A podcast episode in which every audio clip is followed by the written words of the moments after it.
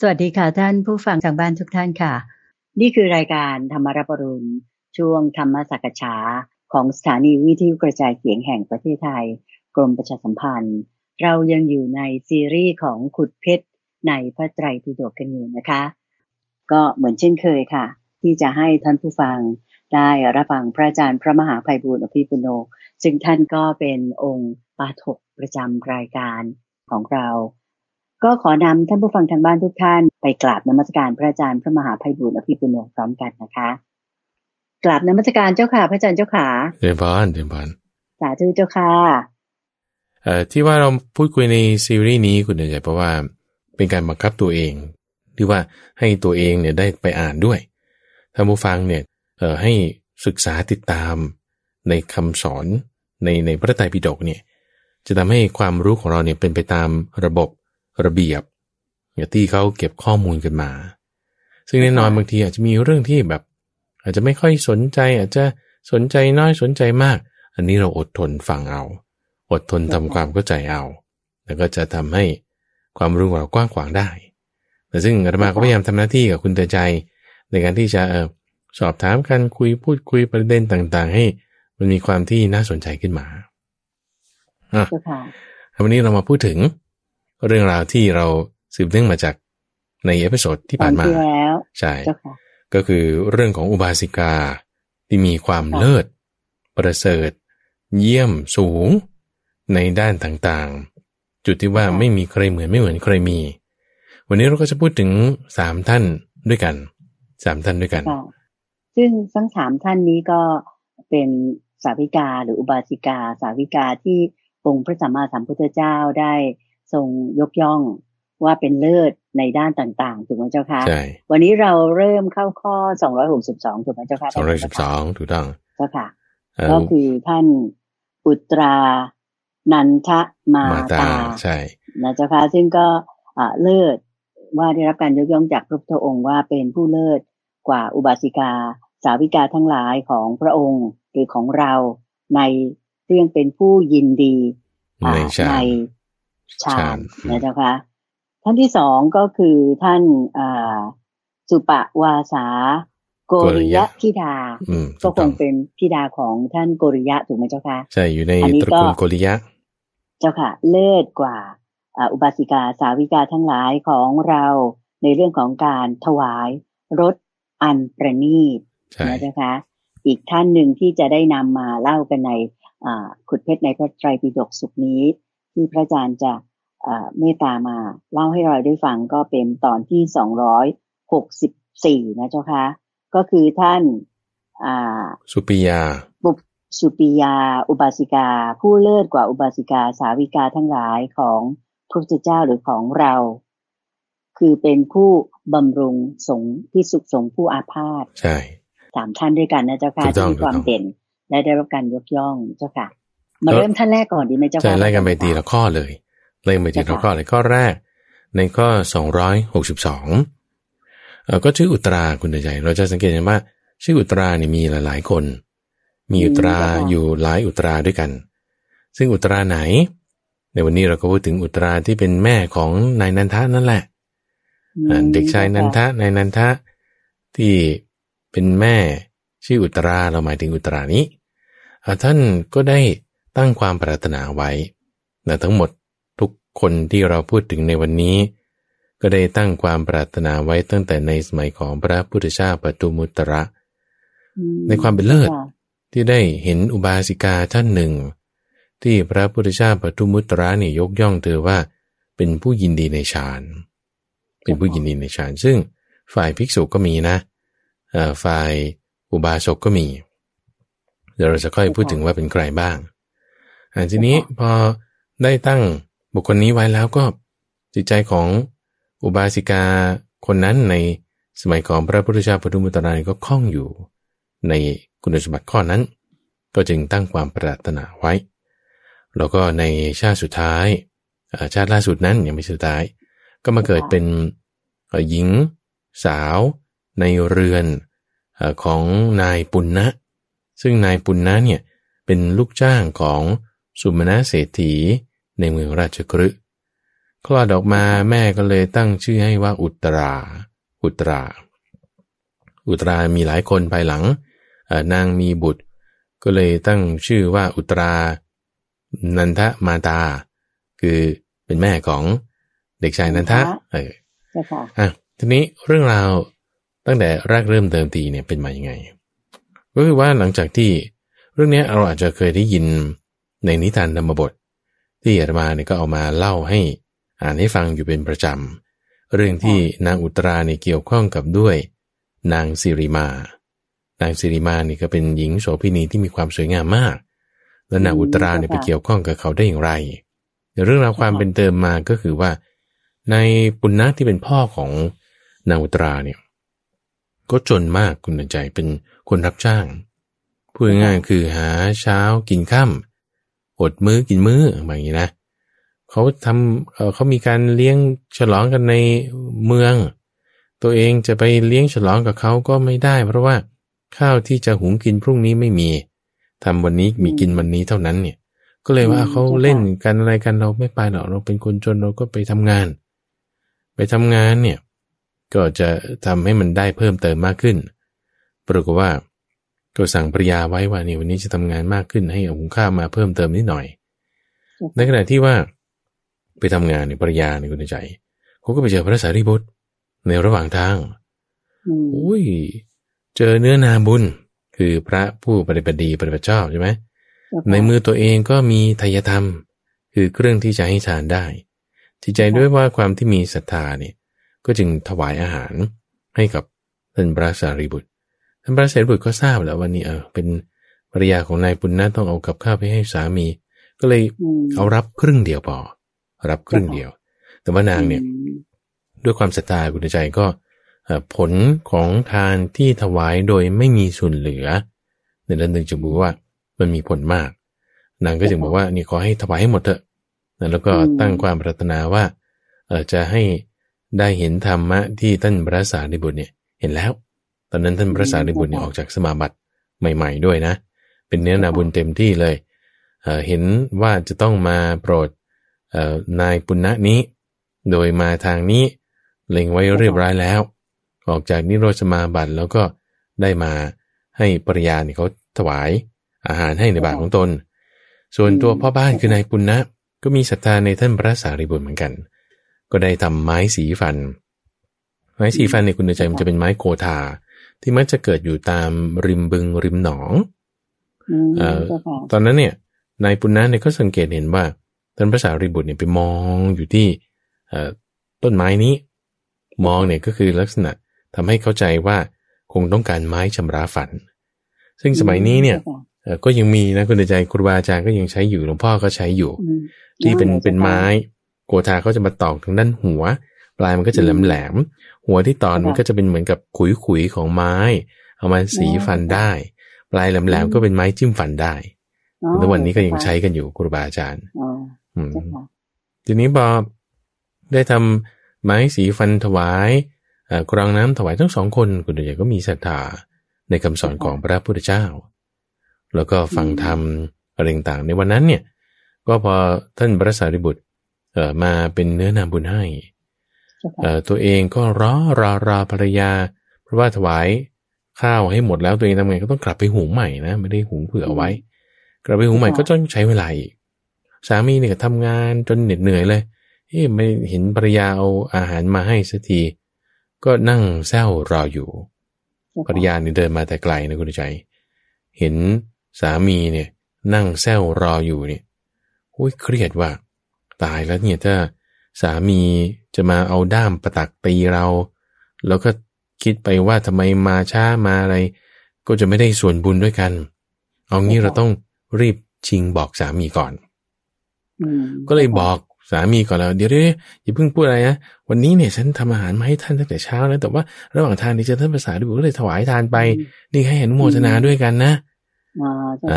จริงพูดก่อนที่ว่าจะทำอะไรไปท่านพระสารีบุตรนี่ก็ขอไปท่านปุณณะนายปุณณะเนี่ยได้ยินอย่างนั้นก็โอ้ดีใจคุณใจเพราะว่าตัวเองตอนเช้าก็ได้ตอนเช้านี้ก็ได้ทำไม้ชำระฟันถวายท่านด้วยสองคนนี้มีศรัทธาส วันนี้มีสาระคือเขาไม่ได้คิดไงว่าทำไมเธอไม่รีบเอามาวันนี้เราต้องรีบทำงานอะไรต่างๆแต่ว่าเห็นแก่ความที่ว่าบุชาตินี้เราบุญน้อยวาสนาน้อยเราไม่ได้ทำทานมาจึงเป็นคนจนเธอให้ทานเนี่ยมันเป็นสิ่งดีแล้วเลยก็มีจิตใจคิดแบบนี้ด้วยจิตใจที่ก็เป็นบุญนะแล้วก็ได้ทำบุญในเนื้อนาอย่างกรณีของท่านพระสารีบุตรเพิ่งออกจากนิโรธสมาบัติเนี่ยก็จึงมีเรื่องปาฏิหาริย์ว่าพื้นนาที่เขาไถตั้งแต่เช้ามาเนี่ยจุดไหนที่ไถขึ้นพลิกดินขึ้นดินขึ้นเนี่ยดินนั้นน่ะกลายเป็นทองคำขึ้นมานี่เป็นเรื่องที่ด้วยผลบุญปาฏิหาริย์เหมือนกันใช่ก็เขาอธิบายมางี้อ่ะก็ว่ากันตามไปทีนี้พอทองคำเนี่ยเป็นทรัพย์สินมีค่าไงคุณใหญ่จะปล่อยไว้เฉยๆไม่ได้ก็เป็นเรื่องแบบว่าเหมือนกับกฎระเบียบหรือว่าเป็นข้อธรรมเนียมในการปฏิบัติว่าถ้ามีทรัพย์สินสมบัติอะไรยังไงเกิดขึ้นเนี่ยคุณต้องไปแจ้งพระราชานะคือเหมือนกับพระราชาเนี่ยเป็นเจ้าแผ่นดินใช่ไหม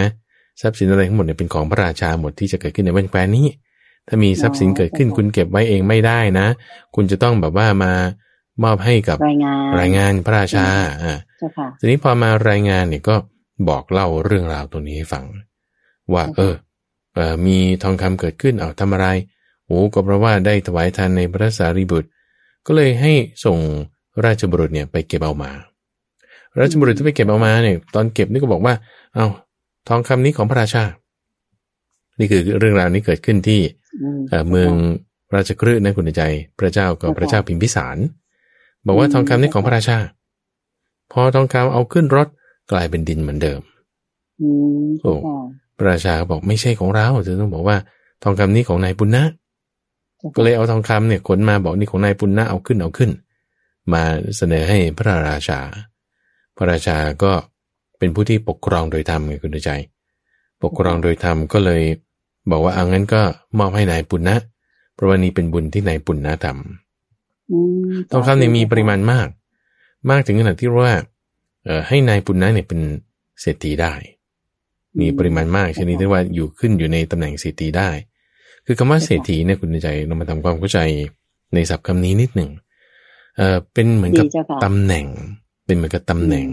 ที่พระราชาเนี่ยจะประทานให้คือในการปกครองของพระราชาเนี่ยก็มีอิสริยยศเป็นกำลังก็จะแต่ง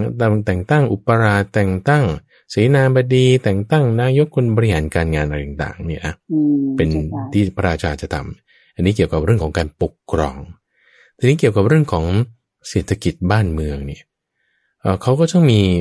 คนที่แบบว่าช่วยให้กลไกทางเศรษฐกิจช่วยให้คนสามารถที่จะดำเนินกิจการค้าอะไรต่างๆได้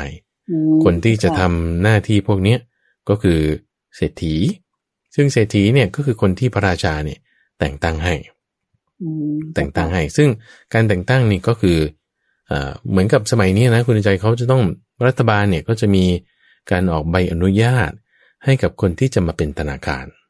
โอเคธนาคารเนี่ยคือเศรษฐีนะพูดตรงๆเพราะว่าธนาคารเนี่ยเขาจะเป็นผู้ที่ออกบัตรออกเงินกู้พันธบัตรซื้อข้าวของแลกเงินอะไรต่างๆเป็นหน้าที่ของเศรษฐีเพราะฉะนั้นรัฐบาลเนี่ยเขาออกมาใบอนุญาตให้คนนี้เขาทำหน้าที่เป็นธนาคารสมัยปัจจุบันใช่ไหม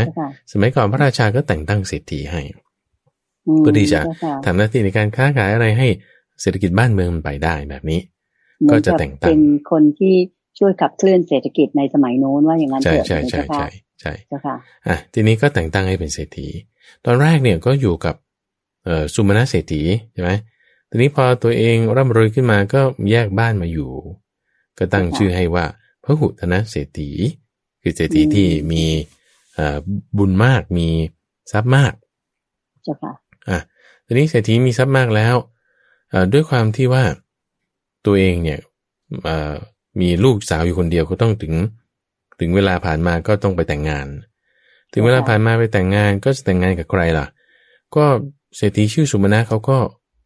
ส่งคนมาขอนางอุตราให้กับลูกชายของตนแต่ว่าสุมนเศรษฐีเนี่ยเขาไม่ได้นับถือพระพุทธศาสนาเขานับถือพวกอัญญาเดรสติอะไรต่างๆก็ทำให้ปุณณเศรษฐีเนี่ยไม่ยอมยกลูกสาวให้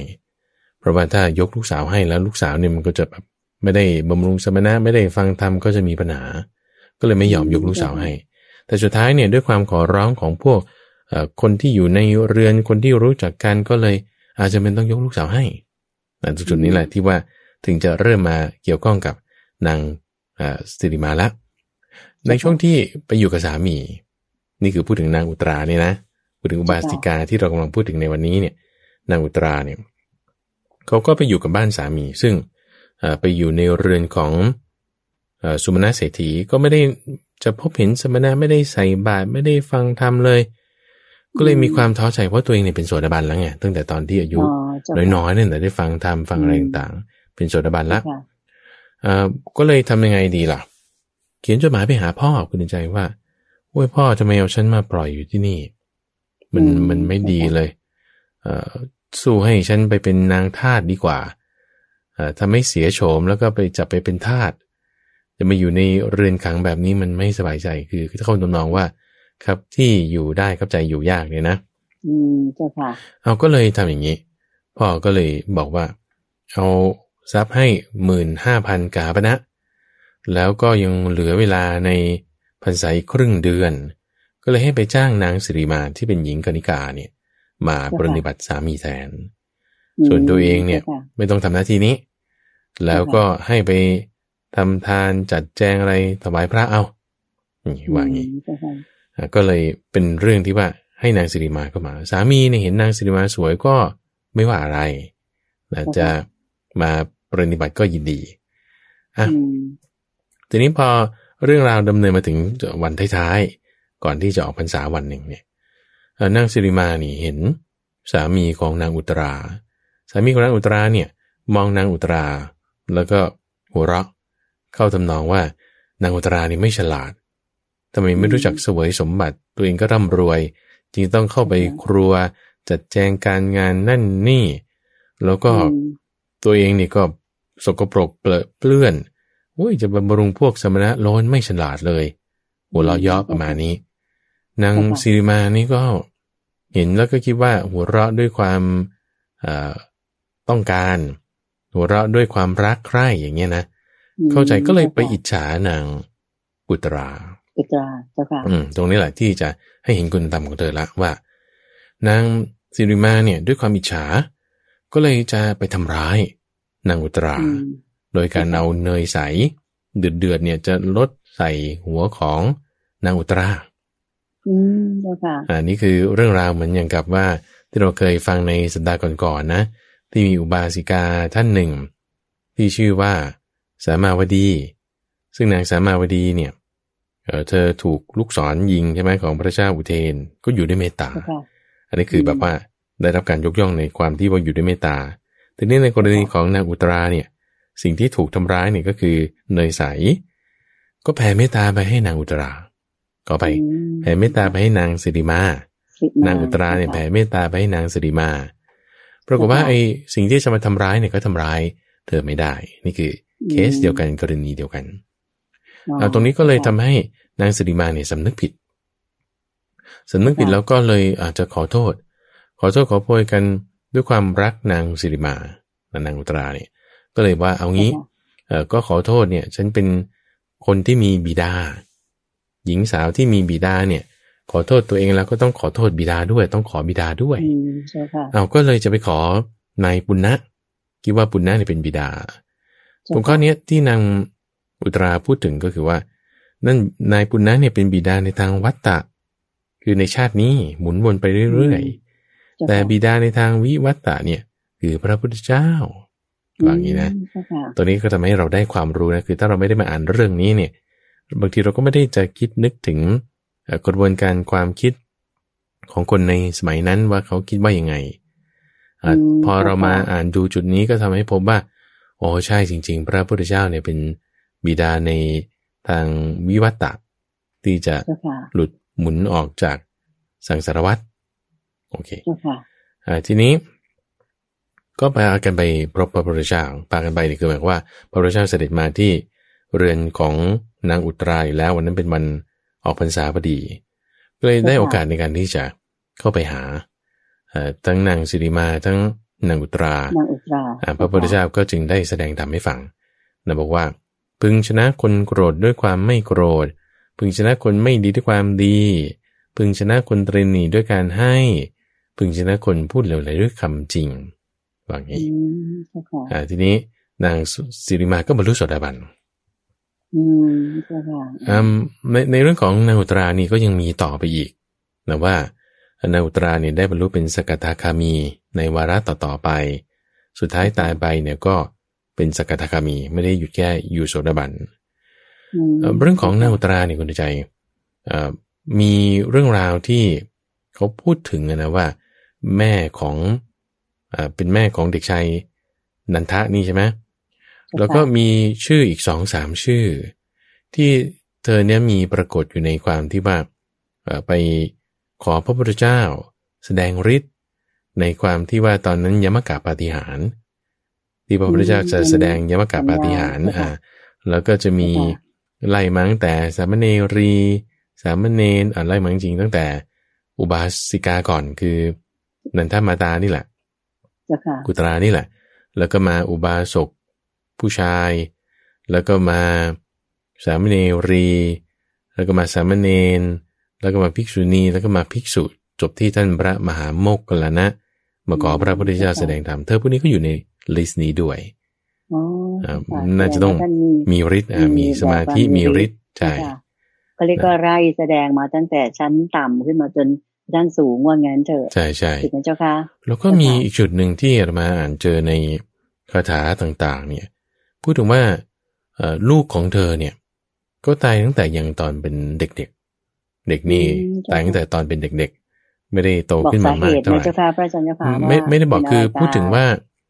ตายแล้วเนี่ยก็ไม่ได้เศร้าโศกถึงแม้มีความทุกข์แบบนี้ก็ยังดีอยู่ได้อดกลั้นได้อย่างนี้นะอันนี้คือเรื่องราวของนางอุตราแม่ของเด็กชายนันทะที่มีความเลิศในการอยู่ด้วยฌานจริงๆอยู่ด้วยฌานกับอยู่ด้วยเมตตาเนี่ยก็จะคล้ายๆกันเพราะว่าเมตตาก็เป็นสมาธิอย่างหนึ่งทีนี้กรณีของนางสามาวดีเนี่ยโดดเด่นในเรื่องความอยู่ด้วยเมตตาหลังจากที่ได้ถูกทดสอบคือนางสามาวดีเนี่ยเรื่องเมตตาไงนางอุตราเนี่ยคืออยู่ด้วยฌานสามาวดีที่เราพูดกันในสัปดาห์ก่อนจะได้ไหมที่ว่าถูกทำร้ายอะไรต่างๆโดยนางมาคันธิยาเหตุการณ์ก็คล้ายๆกันแต่ในกรณีของนางอุตราเนี่ยพระพุทธเจ้ายกย่องในความที่อยู่ด้วยฌานโอเคนะนี่คือ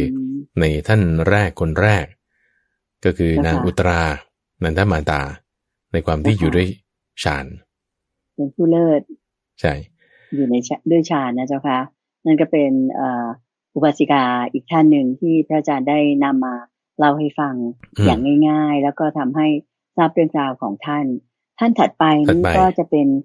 ผู้เลิศในเรื่องของการถวายรสอันประณีตอันนี้โยมเดาว่าคงจะเป็นเรื่องของการทำอาหารอะไรต่างๆถูกไหมเจ้าค่ะใช่ใช่เธอนี่เป็นผู้ที่รู้จักจัดแจงนั่นนี่อะไรไม่เพี้ยนพร้าวก็จัดแจงให้ได้หมดก็จะคล้ายๆกับนางวิสาขาใช่ไหมวิสาขาเนี่ยเป็นผู้เลิศในการถวายทานแต่ถ้าเฉพาะเจาะจงลงมาในเรื่องอาหารต้องนางสุปปาสานี่ถ้าทั่วๆไปผ้าบ้างอะไรบ้างอาหารแล้วก็ยังรวมถึงเสนาสนะยังรวมถึงยารักษาโรคนั่นนางวิสาขาปัจจัยสี่ไปหมดแต่เฉพาะอาหารต้องนางสุปปาสาในเคสนี้เอาเรื่องราวเป็นยังไงประณีตมากใช่ใช่เขาก็ใช้คำว่าพระนางคือหมายว่าเป็นเจ้าชื่อสุปปาสาเกิดอยู่ในตระกูลโกริยะพระพุทธเจ้าของเราเนี่ยเกิดอยู่ในตระกูลสักยะมีตระกูลที่คู่กันคือโกริยะกับสักยะเนี่ยต่างก็เป็นลูกนางของพระเจ้าโอกากราชซึ่งพระเจ้าโอกากราชเนี่ยเป็นบรรพบุรุษก่อนใช่ไหมแล้วก็มีลูกหลานกลุ่มหนึ่งที่ต้องการจะขับออกไม่ให้ได้ขึ้นครองราชแต่เป็นคนโตพวกลูกหลานนี้ถูกขับออกมาก็เลยไปอาศัยอยู่บริเวณหุบเขาริมเชิงเขาหิมพานต์แล้วก็กลัวชาติจะระคนกันก็เลยออกมาเป็นพวกสักยะมีจุดหนึ่งที่ว่าเป็นโรคเรื้อนก็เลยไปอาศัยอยู่ใต้ต้นกระเบาพวกนี้ต่อมาคือเป็นพวกโกริยะมันก็คือเป็นญาติกันโดยพระพุทธเจ้าเนี่ยอยู่ในสักยะใช่ไหมพระเจ้าชายสิทธัตถะ แต่งงานกับพระนางพิมพาเนี่ยอยู่ในวงโกริยะแต่งงานกันก็จึงเป็นญาติกันนั่นเองโดยพระนางเป็นเครือญาติกันใช่เอาในชาติสุดท้ายนั้นอย่างที่เราทราบกันแล้วว่านางก็ต้องได้รับการตั้งความปรารถนามาตั้งแต่ในสมัยของพระพุทธเจ้าปทุมุตระแล้วก็จนกระทั่งมาเกิดในชาติล่าสุดนั้นบรรลุเป็นโสดาบันโดยในพวกโกริยะได้ถูกตั้งชื่อว่าสุปาวาสามีรายละเอียดที่น่าสนใจเกี่ยวกับตอนที่ตอนนั้นยังเป็นเด็กๆอยู่เนี่ยว่ามีบุญมากจริงเอามือเนี่ยไปตอนเด็กๆเลยนี่นะเอามือไปถูกกระเช้าพืชเขาจะเป็นถุงบ้างเป็นตะกร้าบ้างที่เก็บพันธุ์พืชเนี่ยเอาพืชนั้นไปหว่านเนี่ยโอ้แตกหน่อก็ออกมาเยอะแยะมากกว่าปกติแล้วก็เลยเอาให้นางไปจับยุ้งฉางข้าวที่พร่องอยู่ก็เต็มขึ้นมาตักออกก็ไม่งวดลงตราบใดที่เธอยังจับอยู่พอเอามือออกที่ตักลงไปมันก็งวดลงขึ้นมาอย่างนี้อันนี้ก็ถือว่าเป็นบุญของพระราชธิดาสุปาวาสานี่พอเติบโตขึ้นมาแล้วจนกระทั่งถึงอายุแต่งงานใช่ไหมก็แต่งงานออกจากเรือนไปแต่งงานกับพวกเจ้านี่แหละคลอดลูกคนแรกคุณเดินใจคลอดลูกคนแรกนี่ปรากฏว่าลูกนี่อยู่ในครรภ์เนี่ยตั้ง7 ปีไม่คลอดคุณเดินปกติของเราเนี่ย40 สัปดาห์ก็ต้องโผล่ออกมาแล้วถูกป่ะแต่40 สัปดาห์ก็ไม่คลอดต่อไปอีก50 สัปดาห์ก็ไม่เห็นจะคลอดเลยปี 1ก็ยังไม่คลอด2 ปีไปเรื่อยๆเป็นเงี้ย7 ปี7 ปีเนี่ยวันที่ครบปีที่ 7ปรากฏว่าปวดท้องจะคลอดจะคลอดออกมาปุ๊บลูกนี่ยังไปนอนขวางครรภ์ที่ช่องคลอดจะออกก็ออกไม่ได้อยู่7 วันอยู่7 วันในช่วง7 วันที่แบบว่าเธอทรมานมากเพราะว่าลูกนอนขวางอยู่เนี่ยนะระงับทุกขเวทนานี่เป็นเทคนิคนะคุณใจที่ว่าเราอาจจะเอาไปใช้ระงับทุกขเวทนาได้เพราะว่าทุกขเวทนาขนาดว่าคลอดลูกเนี่ยมันเจ็บที่สุดแล้วนะเธอยังอดทนได้นี่ก็คือในข้อแรกเนี่ยระลึกถึงพระพุทธเจ้าระลึกถึงพระพุทธเจ้าเนี่ยที่ว่าพระพุทธเจ้าตรัสรู้โดยชอบก็เพื่อที่จะละความทุกข์เห็นปานนี้การตรัสรู้ของพระพุทธเจ้าเนี่ยเพื่อที่จะละทุกข์เห็นปานนี้คือยกพระพุทธเจ้าขึ้นมาก่อนแล้วมาเกี่ยวกับความทุกข์ฉันยกพระพุทธเจ้าขึ้นมาเกี่ยวกับความทุกข์ฉันปุ๊บความทุกข์มันรู้สึกจะเบาลงไปหน่อยหนึ่งเพราะว่าได้ระลึกถึงพระพุทธเจ้านี่คือในข้อที่1เอาในข้อที่2ก็ระลึกถึงสงฆ์สาวกที่ปฏิบัติดีปฏิบัติชอบของพระพุทธเจ้าเนี่ยก็ปฏิบัติก็เพื่อที่จะละทุกข์เห็นปานนี้แหละเข้าใจไหมคือ1พระพุทธเจ้า2คือพระสงฆ์นึกถึงพระสงฆ์เพื่อที่เราก็มาเชื่อมกับความทุกข์ของตัวเองที่มีความทุกข์นั้นก็เลยรู้สึกว่าเบาลงไปหน่อยนึงใช่ใช่ทีนี้ถ้าเราจะเติมให้เต็มนะในเคสของพระนางสุปาวาสานี่เราก็เติมพระธรรมไปด้วยพระธรรมมันพระผู้มีพระภาคเจ้าประกาศไว้ดีแล้วเนี่ยก็เพื่อที่จะให้ละทุกข์เห็นปานนี้ได้อย่างเงี้ยพุทโธธัมโมสังโฆเราระลึกได้นั่นนี่คือแต่ว่าเธอยกแค่2 ข้อโอเคข้อที่3นี่พูดถึงนิพพานว่านิพพานเนี่ยเป็นที่ที่ไม่มีทุกข์เห็นป่านนี้เป็นสุขดีหนอว่าอย่างนี้เพราะฉะนั้นคือถ้าเราจะอ้อมแอมนะว่านิพพานก็คงจะหมายถึงธรรมะอันนี้ก็จะได้อยู่3 ข้อพอระลึกถึงอย่างนี้เนี่ยทุกเวทนาเนี่ยก็ผ่านไปได้ใช่ไหมวันที่1ก็ผ่านไปวันที่2ก็ผ่านไปจนกระทั่งวันที่7อ่ะไม่ไหวแล้วเจ็บขนาดนี้ตายดีกว่าเอาจะตายแล้วก็เลยให้สามีเนี่ยสามีก็ช่วยไม่ได้นะหมอตำแยก็ช่วยไม่ได้ลูกค้างขวางอยู่ในที่คันเนี่ยจะทำยังไงก็เลยบอกสามีว่าอันนี้ไปทูลลาพระพุทธเจ้าแล้วฉันจะตายแล้ว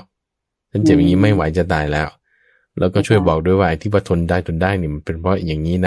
ะแต่ตอนนี้ไม่ไหวแล้วพระพุทธองค์เจ้าค่ะใช่จนถึงวันที่7เนี่ยสามีไปบอกพระพุทธเจ้าเนี่ยพระพุทธเจ้าก็ให้พรมากุญใจบอกว่าเอ้าพระนางสุปาวาสาเนี่ยให้มีความสุขประสูติพระโอรสหาโรคไม่ได้ให้พรมาคือกล่าวขึ้นอย่างนี้ณวินาทีที่พระพุทธเจ้ากล่าวจบเนี่ยปรากฏว่าลูกก็คลอดออกมาโผล่เลยสบายเลยเหมือนน้ำไหลออกจากที่คลองน้ำมาอย่างนี้โอ้ยเรานางสนมนางต่างดีใจกันมาก พูดถึงเรื่องนี้เพราะอะไรเพราะว่าพอ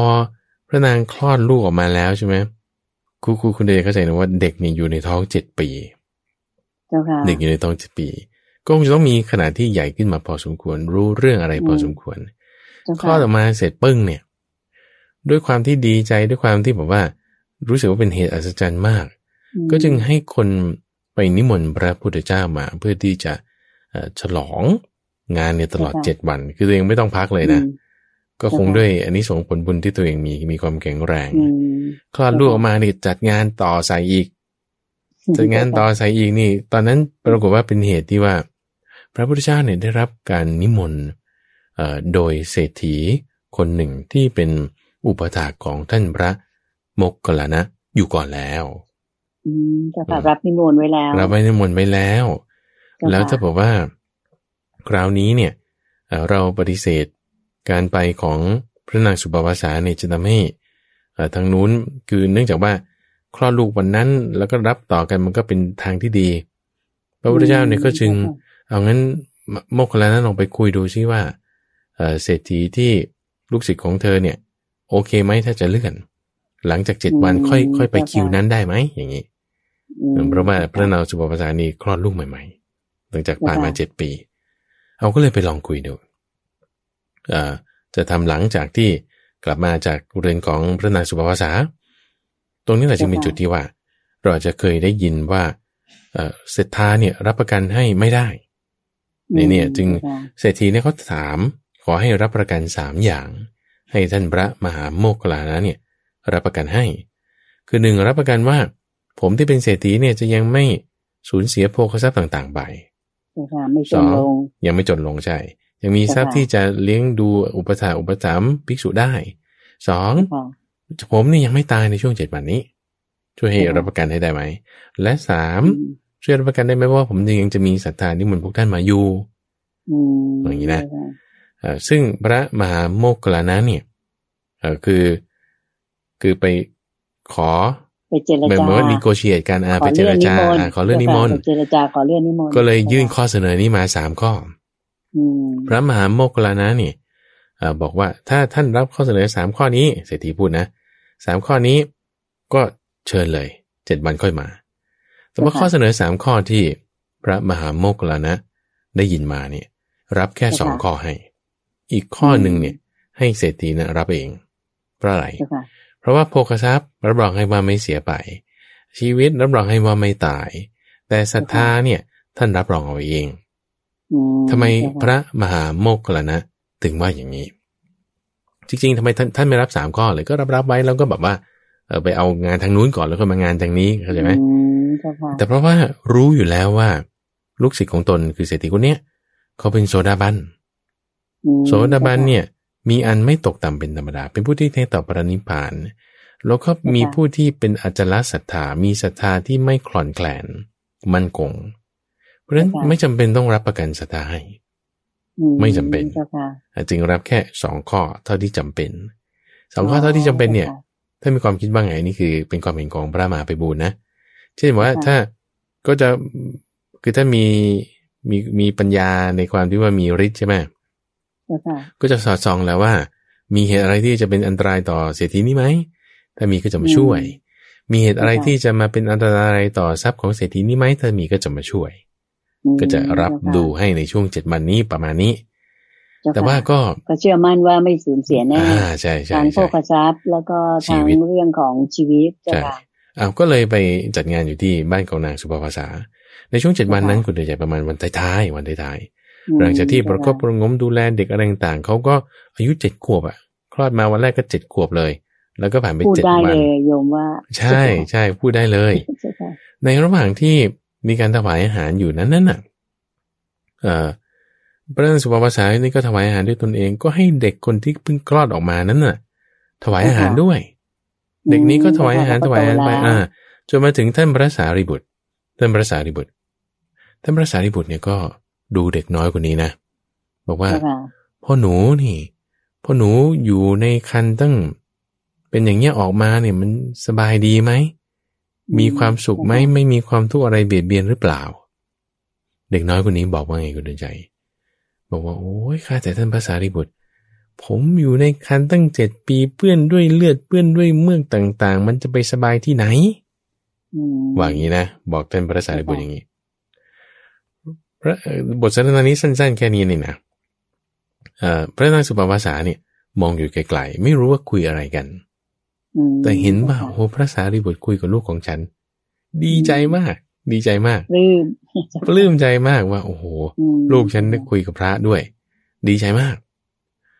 พระพุทธเจ้าเนี่ยก็เห็นว่านางสุปาวาสาเนี่ยมีจิตใจเบิกบานเพราะว่าโดยข้อนี้ก็จึงถามนางสุปาวาสาว่าพระนางสุปาวาสาเนี่ยยังจะปรารถนามีลูกอีกต่อไปไหมเข้าใจไหมด้วยความดีใจขนาดนี้คุณใจบอกพระพุทธเจ้าบอกว่าถ้าจะมีอีก7 คนเนี่ยก็จะเอาอยู่ทำให้พระพุทธเจ้าตรัสคาถาขึ้นมาข้อหนึ่งคุณใจบอกว่าทุกอันไม่น่ายินดีย่อมครอบงำคนผู้ประมาทโดยความเป็นของน่ายินดีทุกอันไม่น่ารักย่อมครอบงำคนผู้ประมาทโดยความเป็นของน่ารักทุกย่อมครอบงำผู้ประมาทโดยความเป็นสุขโอเคนะคือบางทีเราเข้าใจความทุกข์เนี่ยจริงๆมันทุกข์เนี่ยเข้าใจว่ามันเป็นสุขว่าอย่างนี้ก็เลยคิดว่าอยากจะมีอีกจริงๆมันเป็นความทุกข์มากด้วยเหตุในข้อนี้แหละคุณใจที่ว่านางสุปาวาสาจัดแจงสิ่งอะไรต่างๆเรียบร้อยอย่างดีไม่ว่างเลยจากของเคี้ยวของบริโภคเภสัชอะไรต่างๆอะไรที่ไม่ได้ทำเธอก็ทำจัดแจงให้อย่างดีเนี่ยก็เลยจึงได้รับตำแหน่งนี้ในความที่ว่าจัดแจงภัตตาอาหารอะไรต่างๆได้อยากประณีตมากๆเลยถูกต้องถูกต้องเด็กคนนี้คุณใจเด็กคนนี้ที่อยู่ในครรภ์7 ปีเนี่ยก็คือท่านพระศรีวลีนั่นเองพระศิวลีของเรานี่เองนะถูกต้องภายหลังบวชแล้วนะก็ได้เป็นพระศิวลีบวชนี่ก็บวชตั้งแต่เด็กๆนะบวชตั้งแต่เป็นสามเณรเพราะว่าด้วยความที่ว่าตระหนักถึงความที่ตัวเองอยู่ในครรภ์ตั้ง7 ปีโหยทำกรรมมาขนาดนี้นี่ฉันอยู่ครองเรือนไม่ได้หรอกเอาบวชดีกว่าบวชมาภายหลังนี่ก็เลยได้รับการตั้งชื่อว่าพระศิวลีพูดถึงเรื่องกรรมเก่านิดหนึ่งคุณใจที่ว่าทำไมพระศิวลีต้องอยู่ในครรภ์นานตั้ง7 ปีกับอีก7 วันทำไมพระนางสุปาวาสานี้ต้องมาตั้งครรภ์ตั้ง7 ปีอีก7 วันนอนขวางครรภ์อีกอย่างนี้เนี่ยนะโยมกำลังจะถามอยู่เลยให้พระอาจารย์ช่วยเมตตาเล่านิดนึงว่าทำไมท่านต้องทำกรรมอะไรมาแน่ๆนะเจ้าคะเรื่องราวนี้ก็มีมาในนิทานธรรมบทแล้วก็นิทานชาดกด้วยแต่นิทานธรรมบทนิทานชาดกเนี่ยเขาจะแตกต่างกันนิดหนึ่งก็เล่ารวมๆกันไปเลยแล้วกันนะแต่ว่าในสมัยนั้นเนี่ยพระนางสุปาวาสาก็เป็นแม่ใช่ไหมพระศิวลีเนี่ยก็เป็นลูกแล้วก็สมัยนั้นเนี่ยครองเมืองหนึ่งอยู่ถูกมีภัยรุกรานมาจากข้าศึกต่างเมืองเขาบุกเข้าเมืองแล้วเนี่ยก็ฆ่าพระราชาแล้วก็สถาปนามเหสีเนี่ยขึ้นเป็นมเหสีของตนโอเคนั่นคือหมายถึงว่าคนที่รุกรานมาเนี่ยก็สถาปนาตัวเองขึ้นเป็นพระราชาองค์ใหม่ใช่ไหมแล้วก็จับเอาภรรยาของพระราชาองค์เดิมเนี่ยมาเป็นภรรยาของตัวเองด้วยเป็นสีของตัวเองใช่แล้วลูกทำไงลูกก็หนีออกไปทางท่อระบายน้ำหนีออกไปทางท่อระบายน้ำภายหลังเนี่ยรวบรวมหมู่คณะคนที่มีความจงรักภักดีเอาจะมายุกยกตีเมืองบุกชิงคืนยุกตีเมืองบุกชิงคืนแต่ว่าเข้าตีไม่ได้เขาไม่ยอมออกมารบด้วยไม่ยอมออกมารบด้วยยอมแพ้ก็ไม่ยอมแพ้ก็แบบล็อกกันรักษากันปิดกั้นเมืองกันเนี่ยอยู่ตั้ง7 ปีอยู่ตั้ง7 ปีรายละเอียดตรงนี้มันเมืองอยู่7 ปีถูกต้องถูกต้องรายละเอียดตรงนี้เนี่ยแตกต่างกันนิดนึงในส่วนที่เป็นธรรมบทเนี่ยเขาบอกว่าพอพระบิดาคือก็เป็นเรื่องราวว่าตัวเองเป็นเจ้าครองเมืองใช่ไหมพอพระบิดาตายไปลูกของพระนางสุปาวาสาคือพระศิวลีในชาตินั้นเนี่ยก็ขึ้นเป็นพระราชาอยู่วันหนึ่งก็คิดว่าจะยกไปตีเมืองข้างๆไปตีเมืองอื่นแต่ไปตีก็เขาไม่รบด้วยก็ปิดล้อมอยู่7 ปีแต่ว่าในยะของในอัตถกถาอีกส่วนหนึ่งก็จะแตกต่างกันทีนี้พอถูกปิดล้อมอยู่7 ปีเมืองเนี่ยไม่มีอาหารการกินแต่เขามีประตูเล็กๆอันหนึ่งปิดประตูล้อมไว้4 ด้านแต่มีประตูเล็กๆเพื่อที่จะออกไปเอาอาหารเอาน้ำอะไรต่างๆได้ตัวนี้ก็ไม่รู้ก็เลยปิดล้อมอยู่7 ปีโดยที่ไม่รู้ว่ามีประตูเล็กๆนี้ภ ายหลังเนี่ยก็มีคนสงสารกันในเมืองก็พบว่าอ๋อพระมารดาเนี่ยที่ถูกจับอยู่ในเมืองเนี่ยก็สงสารออกมาบอกว่าให้ปิดประตูเล็กนี้ให้ปิดประตูเล็กนี่คือหลังจาก7 ปีแล้วนะตัวเองก็ไปปิดประตูเล็กพอปิดได้อยู่7 วันเท่านั้นเองแล้วก็เลยทำให้คนในเมืองเนี่ยเขาไม่มีน้ำไม่มีอาหารอะไรเขาก็เลยฆ่าพระราชาองค์นั้นแล้วก็ยอมแพ้ตัวเองก็ได้ครองเมืองเหมือนเดิมด้วยกรรมข้อนี้ที่ไปทำไม่ดีกันกับในพระนครนั้นเนี่ยก็เลยต้องไปตกนรกด้วยชาติต่อมาเนี่ยก็ยังจะต้องมาทนทุกข์อยู่ในคัน7 ปีด้วยทำกรรมบาปร่วมกันมาค่ะแต่พระศิวลีนี่ท่านก็ถือว่าเป็นพระอรหันต์แห่งโชคลาภถูกไหมเจ้าค่ะพระอาจารย์เป็นผู้ที่มีลาภมากใช่ใช่มีลาภมากเป็นเพราะอะไรเจ้าค่ะพระอาจารย์เล่าเสริมนิดนึงเจ้าค่ะเรื่องของพระศิวลีเราได้คุยกันไปในก่อนๆนู้นจำได้ไหมเอามาทบทวนกันอีกนิดหนึ่งก็ได้เพราะว่าตอนนั้นเนี่ยท่านพระศิวลีเกิดเป็นคนเข็นใจแล้วก็เป็นชาวหาของป่ามาเพื่อที่จะเยี่ยมญาติเยี่ยมเพื่อนอยู่ในเมืองแล้วก็ถือของฝากมาก็เป็นน้ำผึ้งสดก็คือมันจะมีกิ่งไม้แล้วก็มีรวงผึ้งอยู่น้ำผึ้งสดยังไม่ใช่เป็นน้ำผึ้งที่เขาทำเรียบร้อยแล้วถือมาเนี่ยเพื่อที่จะฝากให้กับญาติหรือเพื่อนที่อยู่ในเมืองปรากฏตอนนั้นเนี่ยเขามีการถวายอาสาธิสทานนี่คือทานที่แบบไม่มีใครที่จะถวายได้แบบนี้มันแบบสุดยอดของสุดยอดในพระพุทธเจ้าองค์หนึ่งขาดอยู่อย่างเดียวในทานนั้นที่ไม่มีก็คือน้ำผึ้งสดเขาก็ไปเที่ยวแสวงหาแล้วว่าน้ำผึ้งดิบมีแล้วน้ำผึ้งที่แบบว่าทำผ่านกรรมวิธีมีแล้วเหลือแต่น้ำผึ้งสดนี่ทำยังไงก็ไปเจออีตาหมอนี่พอดีก็เลยในชาตินั้นก็ขอซื้อมาเขาไม่ขายก็เลยเอางั้นขอรู้สึกจนบุญด้วยเหตุตรงนี้ก็จึงทำให้ท่านนั้นเป็นผู้ที่มีลาภมากแบบนี้อันนี้ก็เป็นจุดหนึ่งนะเล่าสั้นๆนะในเรื่องของพระเสวรีมาประกอบจุดนี้เป็นแม่ลูกกันอันนี้คือเรื่องของพระนางสุปปภาสาเราก็ยังได้เคยเทศให้พระนางฟังมีหลายพระสูตรอยู่ 2-3 สูตรที่สำคัญที่เกี่ยวกับเรื่องของการให้ทานนี่ก็คือพูดถึงว่าคนที่ให้ทานให้อาหารเนี่ยนะเฉพาะเจาะจงมาเรื่องอาหารเนี่ยชื่อว่าให้ของ4อย่างคือให้อายุวันนะความสุขพละ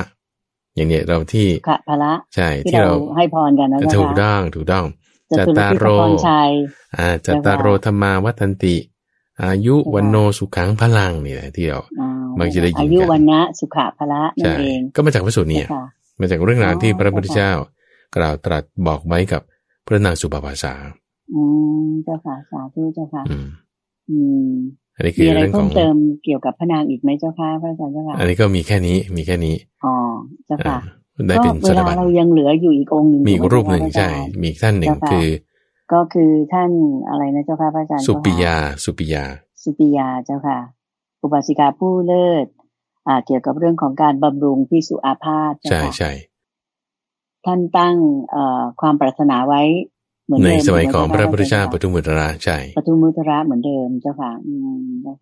ตรงนี้เนี่ยอาตมาอยากจะโอเคเดี๋ยวขอเล่าเรื่องไปก่อนแล้วก็เลยจะตั้งเป็นข้อสังเกตนิดหนึ่งเกี่ยวกับเรื่องของนางสุปิยานางสุปิยาเนี่ยก็เป็นอุบาสิกาใช่ป่ะสามีก็ชื่อสุปิยาเหมือนกันนี่คือเรื่องราวในอัตถกถาส่วนที่เป็นอังคุตรนิกายนี่นะคือเราเปิดหน้าแรกใช่ป่ะมันก็จะมีข้อ264ใช่ไหมแล้วถ้าเราไปค้นหาส่วนที่เป็นอัตถกถาเนี่ยเขาก็จะอธิบายไว้ว่าเธอเป็นยังไงอย่างเงี้ยนะเธอก็เกิดอยู่ในกรุงพาราณสีสามีก็ชื่อสุปิยาเหมือนกัน2คนก็มีศรัทธาในคำสอนของพระพุทธเจ้าเหมือนกันมีวาระหนึ่งไปฟังแล้วก็ได้เป็นโสดาบันเหมือนกันมีวาระหนึ่งทั้ง2คนทั้งกับสามีด้วยตัวเองด้วยเนี่ยก็ไปฟังธรรมที่ป่าอิสิปตนมฤคทายวันคือพระพุทธเจ้าหลังจากที่แสดงธรรมที่ป่าอิสิปตนะใช่ไหมไปนู่นนี่แล้วบางทีก็กลับมาที่นั่นเป็นบางครั้งบางคราวเราก็ได้พบภิกษุไข้รูปหนึ่งคือหมายว่านางสุปิยาเนี่ยไปวัดแล้วก็ไปเจอภิกษุไข้รูปหนึ่ง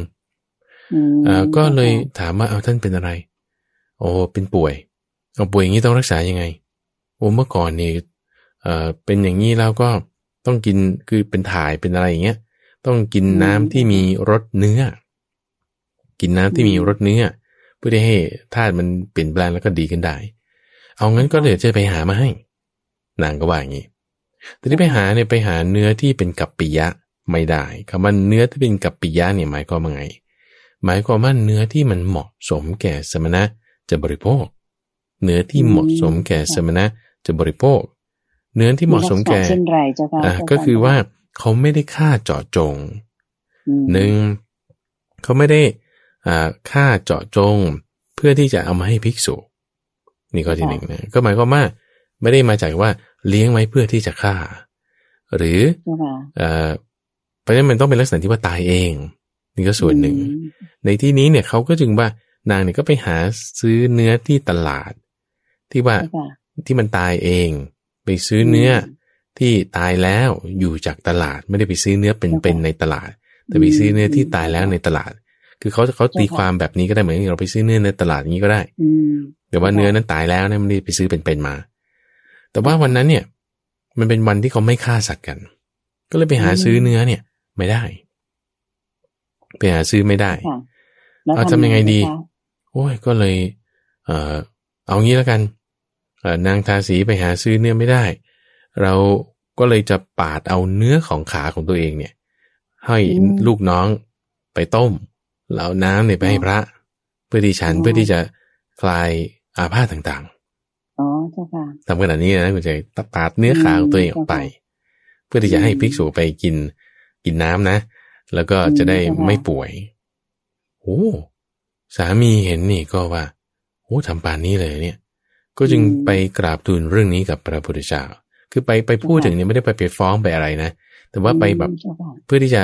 นิมนต์พระพุทธเจ้ามาแล้วก็จะถวายทานเพราะว่านางคงอยู่ไม่คือนี่เรามาคิดเอาเองนะว่านางคงอยู่ไม่นานนางทำบุญถึงขนาดนี้โอ้จิตใจมีศรัทธา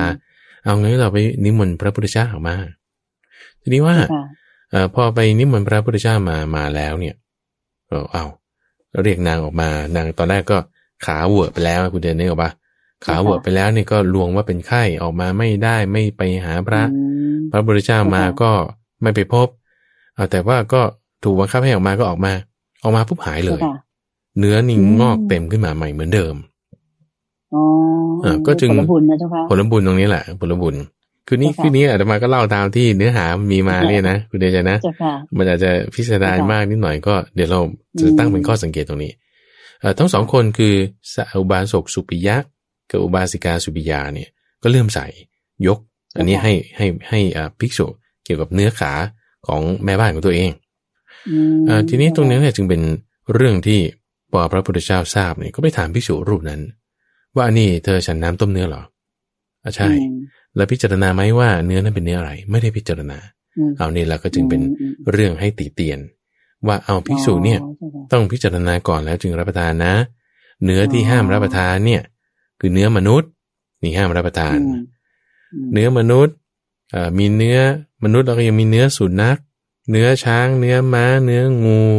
เนื้อเสือโคร่งเนื้อเสือเหลืองเนื้อหมีเนื้อเสือดาวแล้วก็ยังมีเนื้อราชสีห์สิบเนื้อเนี่ยห้ามรับประทานห้ามฉันพระภิกษุห้ามฉันในข้อนี้แหละก็จึงทำให้นางนี่ได้รับการยกย่องว่าเป็นผู้ที่บำรุงภิกษุไข้ด้วยการสละเนื้อขาของตัวเองอ๋อเจ้าค่ะจุดหนึ่งที่ดูแลพระภิกษุที่ไม่สบายป่วยว่าอย่างนั้นเลยปาดเนื้อขาออกให้เลยคุณอาจารย์คิดดูกันเจ้าค่ะโอ้ทีนี้มีศรัทธามากมีเรื่องที่อยากจะตั้งก็เป็นข้อสังเกตว่าสุปิยาเนี่ยชื่อสุปิยาเนี่ยถูกเอามาใช้ในเรื่องราวของนางวิสาขาที่เราคุยกันไปในสัปดาห์ก่อนๆว่านางวิสาขาเนี่ยมีคนใช้อยู่คนหนึ่งชื่อสุปิยา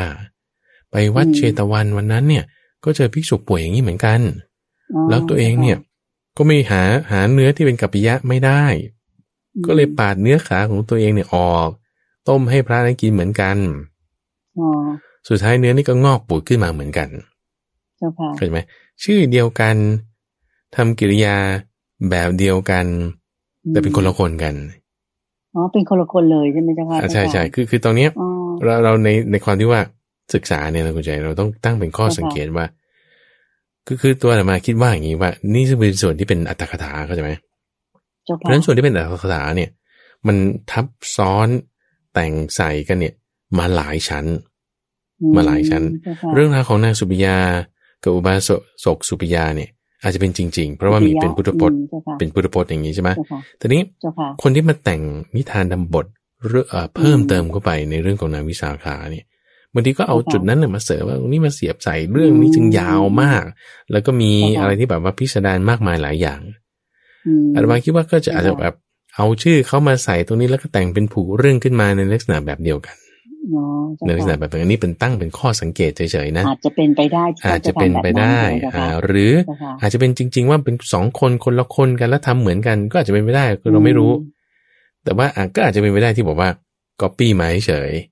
จำได้ว่าเป็นอย่างนี้แล้วก็เอามาแทรกใส่ให้เรื่องมันดูหวือหวาพิสดารก็อาจจะเป็นไปได้นี่ตั้งเป็นข้อสังเกตไว้หลักฐานเราไม่มีก็มีตามที่อยู่ในหนังสือเพราะนั้นคือพอเราตั้งเป็นข้อสังเกตเนี่ยเราก็รู้ว่าแบบนี้มันมีเรายังมีเรื่องราวที่อาตมาสังเกตดูเป็นลักษณะแบบว่าคนไม่อยากแต่งงานแต่ถูกพ่อแม่จับแต่งงานแล้วก็เหมือนกันเป๊ะมันก็มีหลายเคส 2-3 เคสใช่หลายเรื่องเหมือนกันนะเจ้าค่ะว่าทำไมเป็นอย่างนี้มันเหมือนกันเป๊ะจริงไหม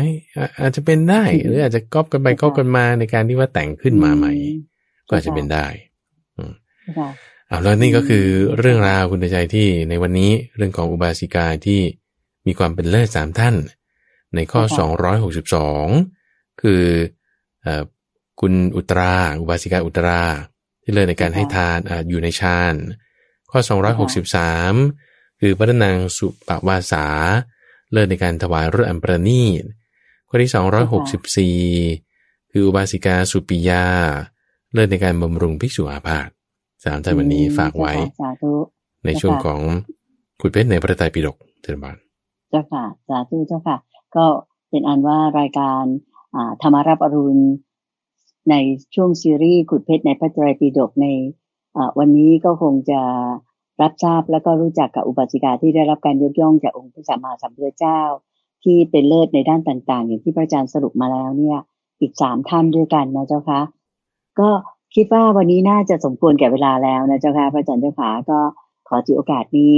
นำญาติโยมทุกท่านกราบขอบพระคุณและกราบนมัสการลาพระอาจารย์พระมหาไพบูลย์อภิปุโนเพียงแค่นี้ค่ะจนกว่าจะพบกันใหม่ในช่วงของขุดเพชรในพระไตรปิฎกสัปดาห์หน้าในวันเวลาเดียวกันนี้กราบขอบพระคุณและกราบนมัสการลาเจ้าค่ะพระอาจารย์เจ้าขาเจ้าบ้าน